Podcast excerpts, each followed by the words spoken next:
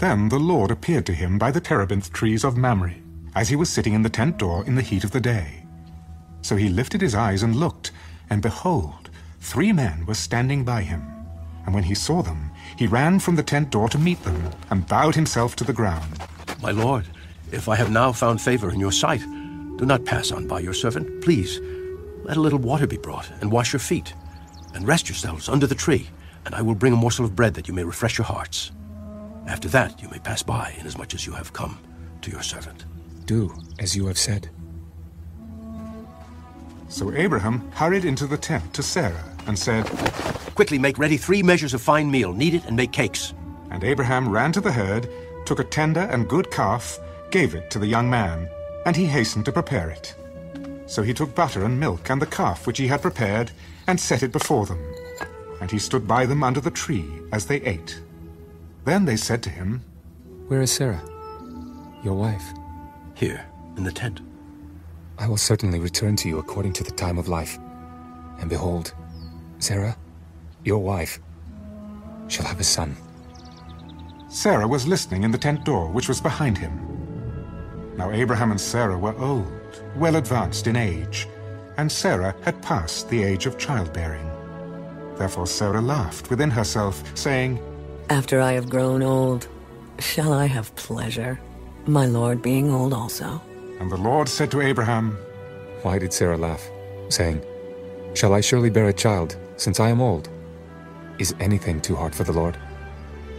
At the appointed time I will return to you, according to the time of life. And Sarah shall have a son. But Sarah denied it, for she was afraid. I did not laugh.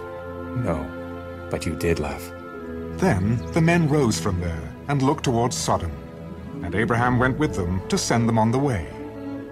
And the Lord said, Shall I hide from Abraham what I am doing? Our story today follows chapter 17, duh. Chapter 18 follows 17, where the Lord, who had promised this couple a miracle son, changes their name from Abram to Abraham and from Sarai to Sarah. Sarai means princess, Sarah means my princess. So God claimed her to be his. And maybe this was uh, to remind her to Abram to never do again what he had done in Egypt. You know, here's a princess. No, now he's got to say, here's my princess. And that awesome? Everybody say, ah, Sarah, here's my princess. You know, when the first man, Hebrew Ish, saw the first woman, Isha, he looked at her and said, Isha. Sarai becomes Sarah, and Abram immediately responds in verse 17 of chapter 17, falls on his face and laughs, says, Shall a man, shall a child be born to a man who's 100 years old? And shall Sarah, he already calls her by the new name immediately, who is 90 years old, bear a child? Oh, that Ishmael might live before you. Lord, take my efforts and use them because what you're saying is not going to be possible. And then, of course, the Lord reassures him that his promise is both to him and to his wife. And he commanded him to be circumcised. And he immediately, when the Lord left him, he immediately obeyed that painful ordeal, which for a 99 year old man, a grown man, is, you know, it takes about four weeks or more to recover from that, quote, minor surgery. Circumcision is a picture of what God wants to do to our hearts, where the knife of His Word cuts at the root of our identity, which is what physical circumcision is. What's the first thing you look at when a baby's born, right? You don't look, oh, does he have teeth? You know he doesn't have teeth. You look, boy or girl. There's no confusion over that. You may not you know, you may not like who you are, but this self loathing has gone to such an extreme. I call it counselor abuse. If you're called to counsel people, you're called to help them deal with reality and not to create a fantasy that's just going to ruin their, their world and mutilate their bodies. I mean, that's just dumb. Hitler castrated people. Now we've got professionals doing it chemically. That's, I better watch myself. I'll get, I'll get away from it. It's just dumb. And so, in symbolizing this covenant that God has made to promise them, the men submit to the rite of circumcision. When a baby is eight days old, every Jewish child, if they're practicing Judaism, is circumcised. In the new covenant, we have water baptism. When a person becomes a believer, the first thing they're told to do is to be baptized. If someone's having to twist your arm to be baptized, or if you're having to twist your convert's arms to be baptized, I doubt that they're converted yet. Because all the converts I know, they're begging to be baptized. I want to be. I, I want to do that. I want to please the master. You know, you may want to do it in the lake or, you know, somewhere other than here, but there's going to be a desire in your heart to please the one to whom you've given him your life. And it's certainly not as painful as circumcision, and it includes women as well as men. All right, so here in chapter 18, They've no doubt recovered. It's been, you know, a month or more from what had just happened. The Lord appeared. Notice the word Lord is in capitals. This is Yahweh or Yehovah. God appears to Abram by the terebinth trees of Mamre. Now, he keeps mentioning these trees. They're good shade trees, and I think turpentine comes from them. So they're useful trees, and this no doubt was a place where they set up their tent so you had double shade the shade of the tent and then the shade of the trees over the tent. As he was sitting in the tent door in the heat of the day under the shade of the trees, so he lifted his eyes and looked, and behold, three men were standing by him. So he didn't see them coming from afar off. You know, who, are, who is that distant figure there? No, there's this band. There they are in his front yard. He sees them and runs from the tent door to meet them and bowed himself to the ground and said, My Lord, not Yahweh, my Lord, term of respect, not sure who this is. I have now found favor in your sight. Do not pass on by your servant. Please let a little water be brought and wash your feet, and rest yourselves under the tree. And I will bring a morsel sound so humble that I will bring a morsel of bread that you may refresh your hearts. After that, you may pass by, inasmuch as you have come in to your servant. Now, this is Middle Eastern hospitality at its best. Once you agree, you're a captive audience.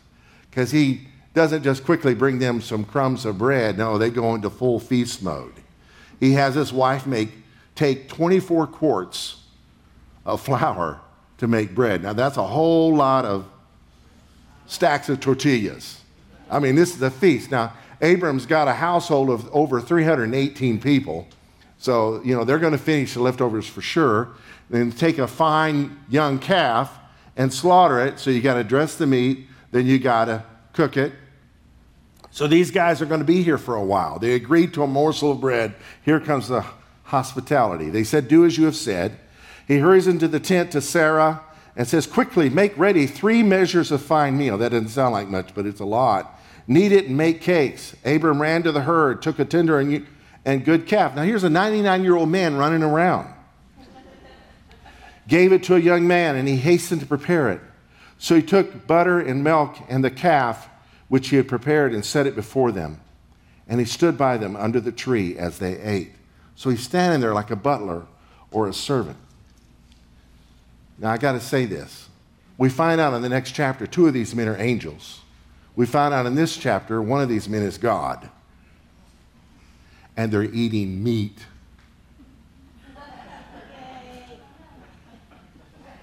And this is, this is pre law, so they're having dairy with meat, so it's not even kosher. just threw that in there. I mean, it's, it's just there, right? I don't have scripture that says angels sing, but we do have Bible they eat meat, so anyway. So he took butter and milk and the calf which he prepared, set it before them. He stood by them under the tree as they ate. Then they said to him, Where is Sarah your wife? So he said, Here in the tent. So these guys are having a picnic out under the trees in the breeze. His wife's in the tent, slaving over the hot stove, making cakes or bread. And he said, I will certainly return to you according to the time of life, and behold, Sarah, your wife, shall have a son. Here's the moment of revelation. The time has finally come. How old was he when God first visited him with this promise? Like 25 years earlier, wasn't it? Now it's come. I'm coming back at this time next year, and you're going to have a son. Sarah was listening at the tent door, which was behind him. Now, Abraham and Sarah were old, well advanced in age. If you've not been journeying with us through Genesis, this is to catch you up. And Sarah had passed the age of childbearing. Therefore, Sarah laughed within herself, saying, After I have grown old, shall I have pleasure? My Lord being old also? Now, you know what that means, right? You know it comes before conceiving a child, right? A miracle is going to take place in so many ways. Not just, a child's not just going to appear, but they're going to have an evening of intimacy and marital bliss at this ancient age. So she's laughing about the thought. Therefore, she laughed. The Lord, this is Yahweh, capital letters, verse 13, he says to Abram, Why did Sarah laugh? Saying, Shall I surely bear a child since I am old? Now, Abraham didn't hear this, but the Lord knew. Is anything too hard for the Lord? Is anything? Remember that song we used to sing? Nothing, nothing, nothing, nothing. Nothing's too hard for the Lord. At the appointed time, I will return to you according to the time of life, and Sarah shall have a son. But Sarah denied it, saying, I did not laugh, for she was afraid. And he said, No, but you did laugh. Now, she wasn't exactly lying. She laughed within herself. I didn't laugh loud, you know.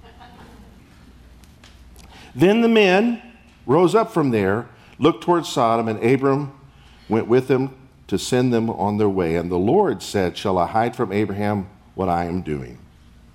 So, Abraham, as the scriptures say, is a friend of God. God relates to him what's about to happen. We won't get into that today.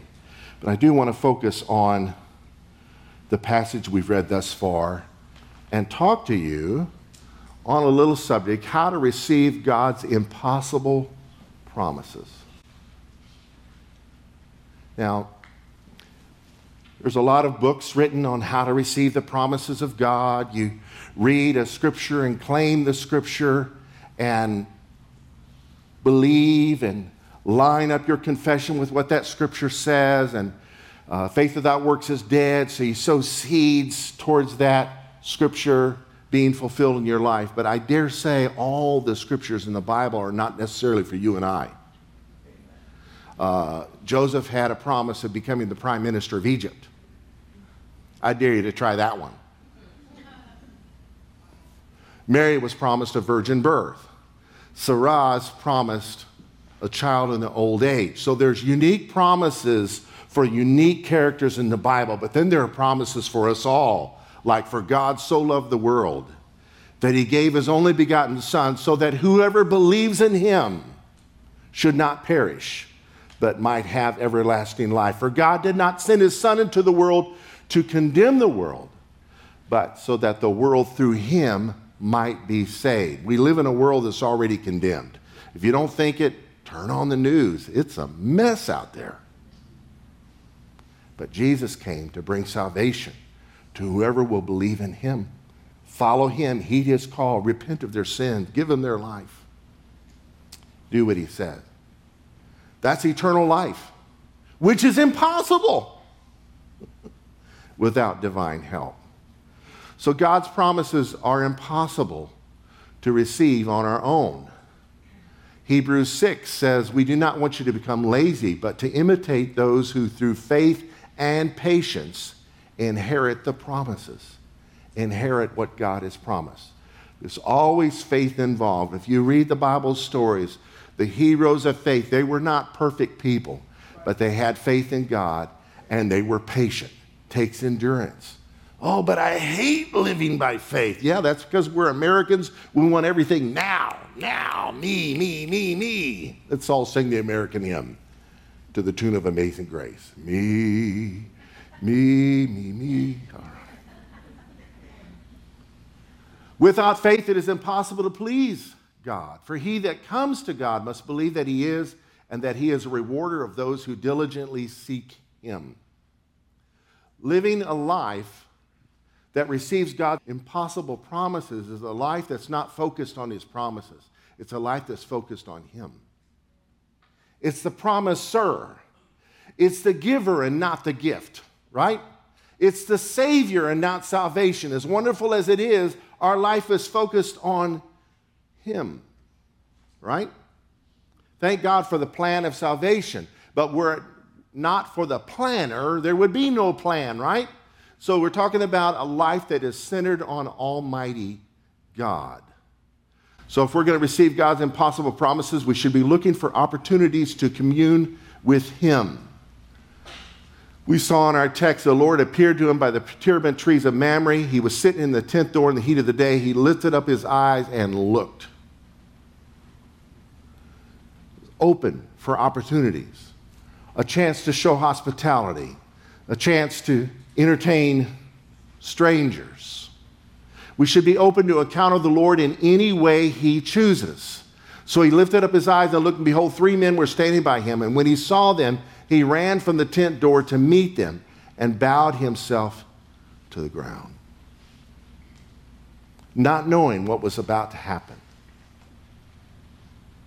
The man was, he was eager. He responded the same day with circumcision. He responded the same hour with calling his wife by her new name and walking in his new name. It's a response that is open to what God wants. This is a God centered life.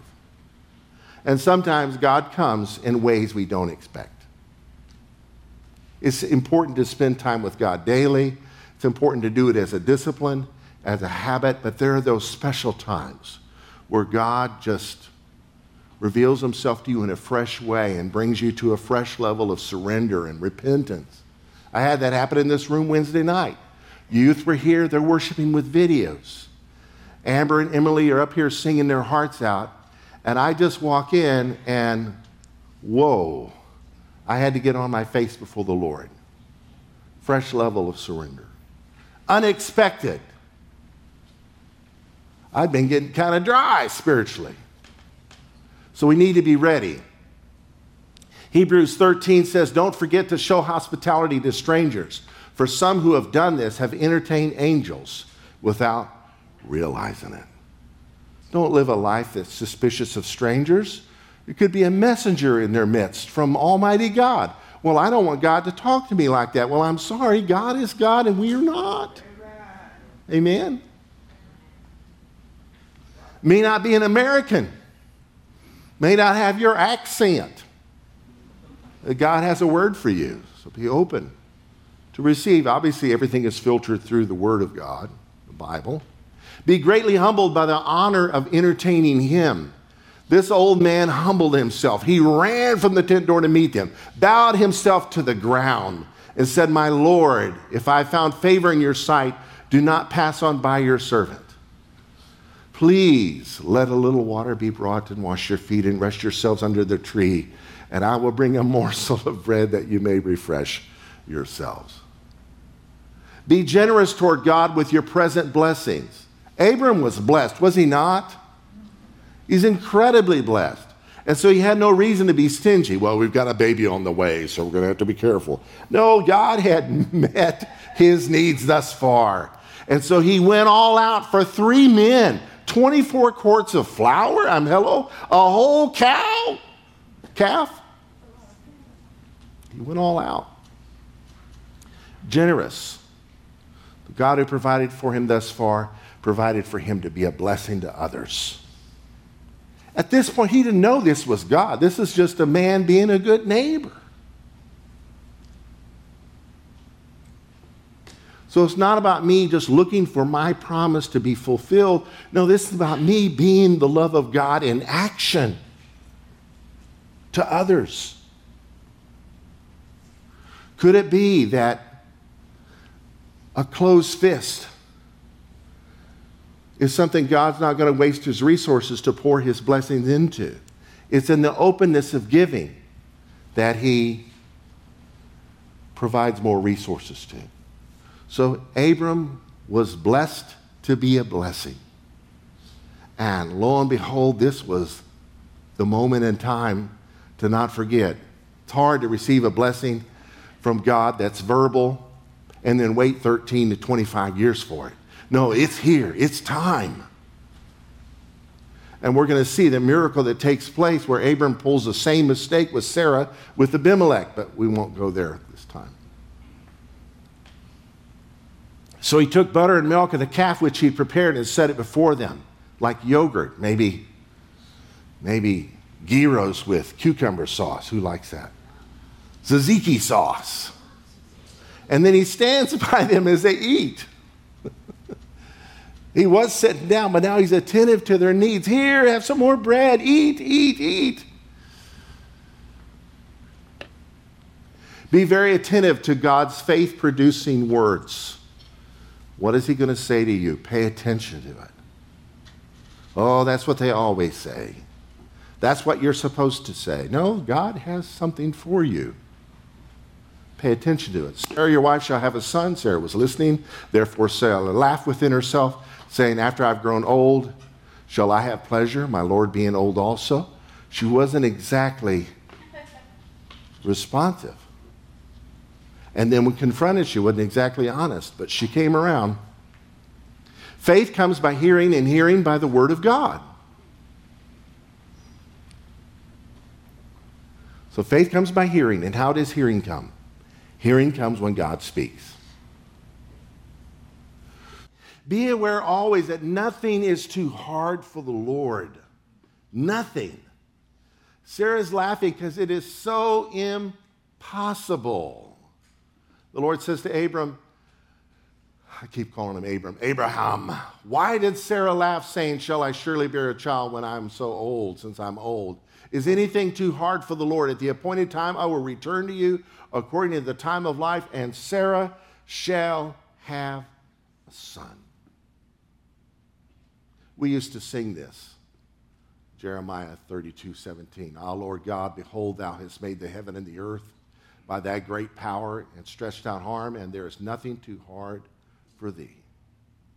Ah, Lord God, thou hast made the heavens and the earth by thy great power. Ah, Lord God, thou hast made the heavens and the earth by thine outstretched arm. And nothing is too difficult for thee. Do you remember it?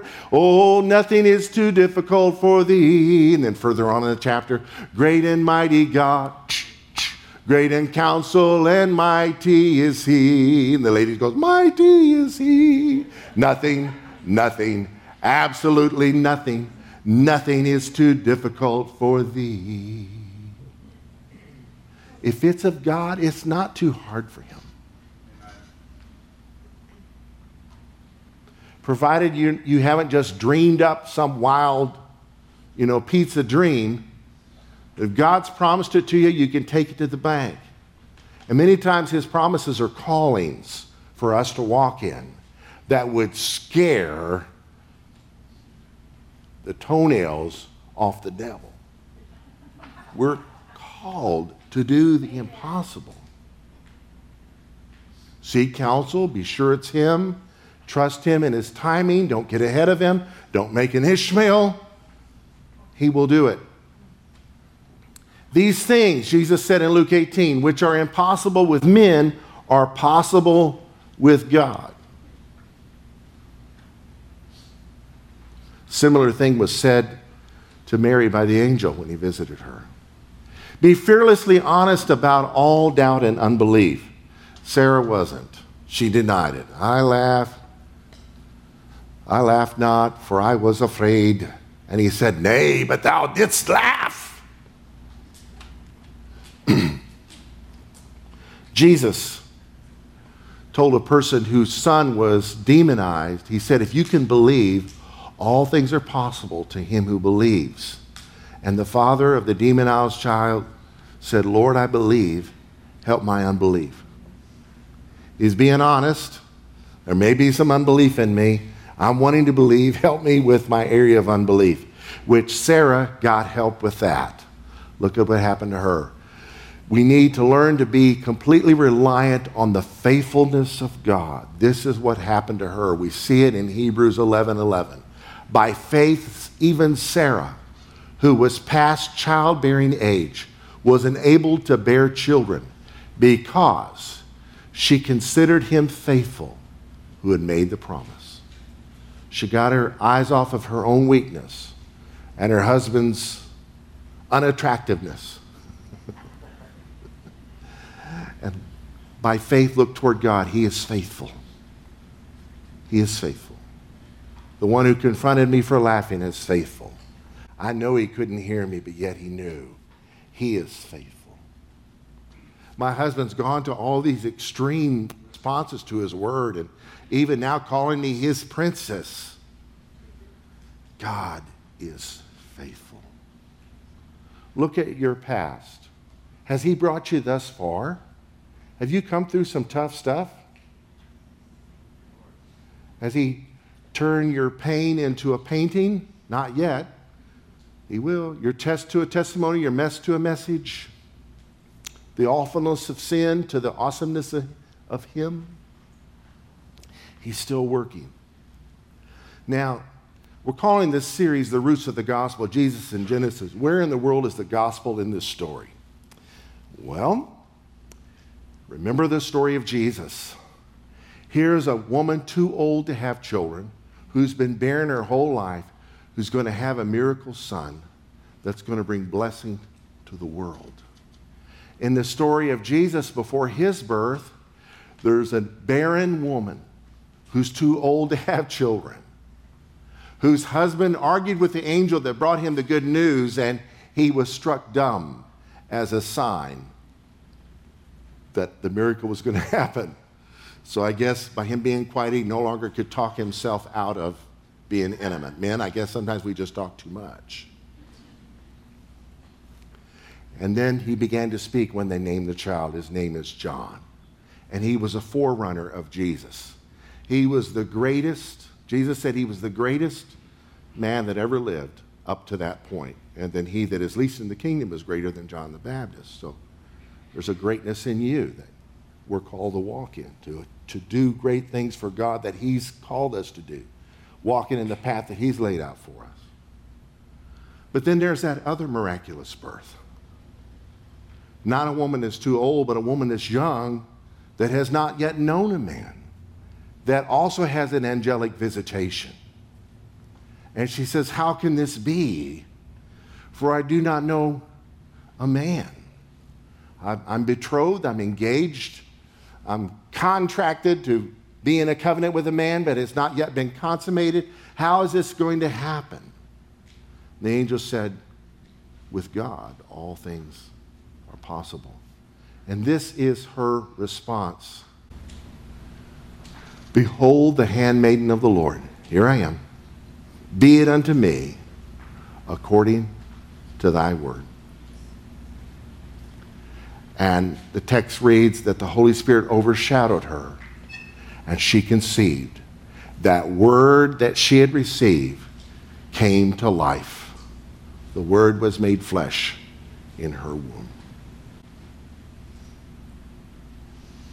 So we've heard the story of Sarah, briefly mentioned Elizabeth, the mother of John the Baptist, and now Mary, Christ coming into the world. You see a pattern?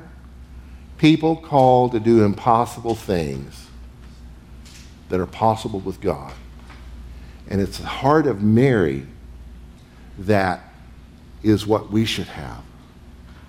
No more resistance, no more laughing, no more mocking, no more unbelief, but crying out to God be it unto me according to thy word.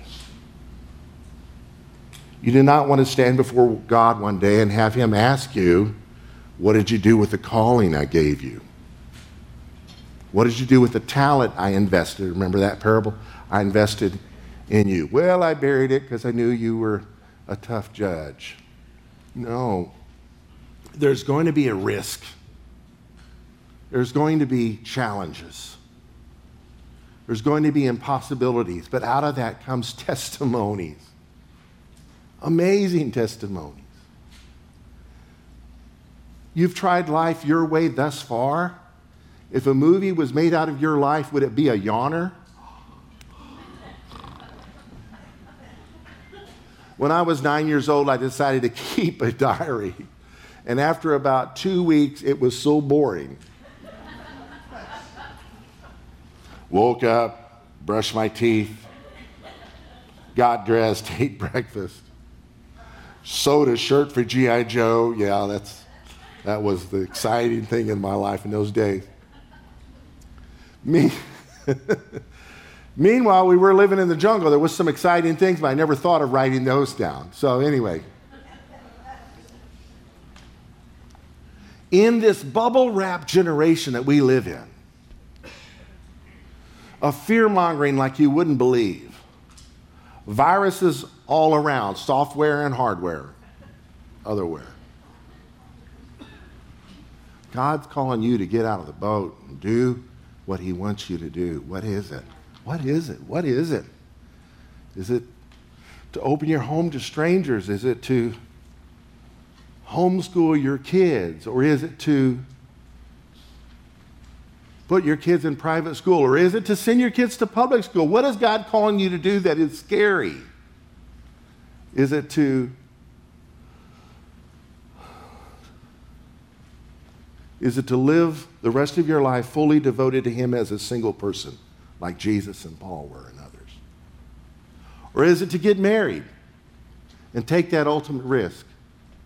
Whatever it is, make sure it's God leading you to do that. And seek counsel. Let's pray.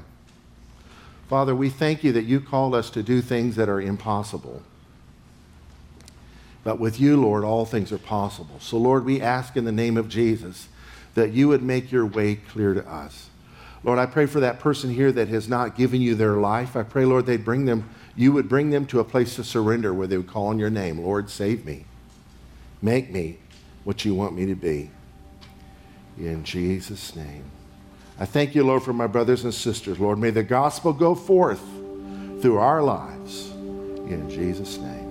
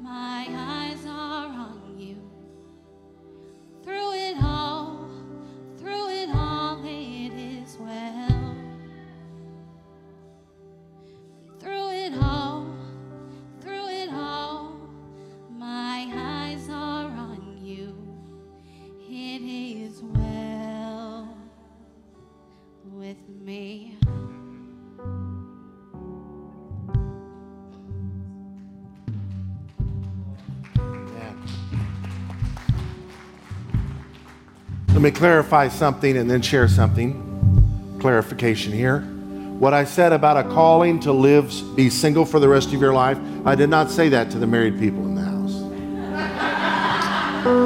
Your calling, according to scriptures, to be faithful and true to that person for the rest of your life. Amen. It was in 1978 my wife and I moved to Houston, Texas, and we had a baby. We joined a church called the World of Faith, 9522 Veterans Memorial Boulevard. It was Stuebner Airline when we first moved there. And after attending for a couple years, the pastor gave me a job offer. The problem was the pay was half what I was making. Had a great job at a sign company. I loved it. Every day was different. Every day was learning, indoors and outdoors. It was a great, great job. And uh, so we prayed about the job offer, and on a Wednesday night, uh, they had a guest speaker who preached on faith and trusting God and following Him. And Yvette and I both felt the Lord was convincing us that we were to take the offer and do it, and we did it. Well, that's nice. Y'all were just kids. No, we had a child, and I was in college. And anytime Yvette tried to work, it always wound up going for childcare. So I was the breadwinner of the home. And anyway, if it wasn't for those four years I worked at that church, I wouldn't be here today. You wouldn't want me for your pastor. The Lord burned a lot of stuff out of me. Not that I've arrived, but He showed His provision in so many ways gradually over time, you know, eventually when we left, we were making what I was making at the previous job. What is God calling you to do? If it is to do something that's not going to pay what you're used to, do the paperwork and pray and seek the Lord and be willing, at least be willing. Stop telling God no and just not even considering his options. Amen? The Lord bless you and the Lord keep you. The Lord makes his face to shine upon you and be gracious to you. The Lord lift up his countenance upon you and give you his peace. Amen. Here's Cindy Neal and Elder's wife. Come right on. Okay. I had a dream last week, and it was just a short dream, but I was in a boat with, I don't know faces, but I know they were friends, you know, fellow Christians. Anyway, we're in this boat and we're floating around and we're safe and we're having a good time. And there's a child in the boat. And it either fell out or jumped out. And the boat's still going down the river. And I look around and no one's going after the baby or the child. So I jumped out, and, and it was fighting to swim up to the shore, and I helped it up to the shore, and I turned around, and the boat's still going down the river. and of course, I'm, this is me, I'm always thinking the negative first. and I, I thought, okay, God, you show me what this means, because it could mean many things in my life. Today, when he was talking about that, he told me if you hadn't got out of the boat, the child would have would have drowned. So get out of the boat. Amen. Amen. Amen. That could be a little child. Adoption, foster parenting. You talk about scary. Or could be a calling on your life to help foster parents help them have a night off. Go get them, Tigers. God bless you. Thank you for worshiping us today.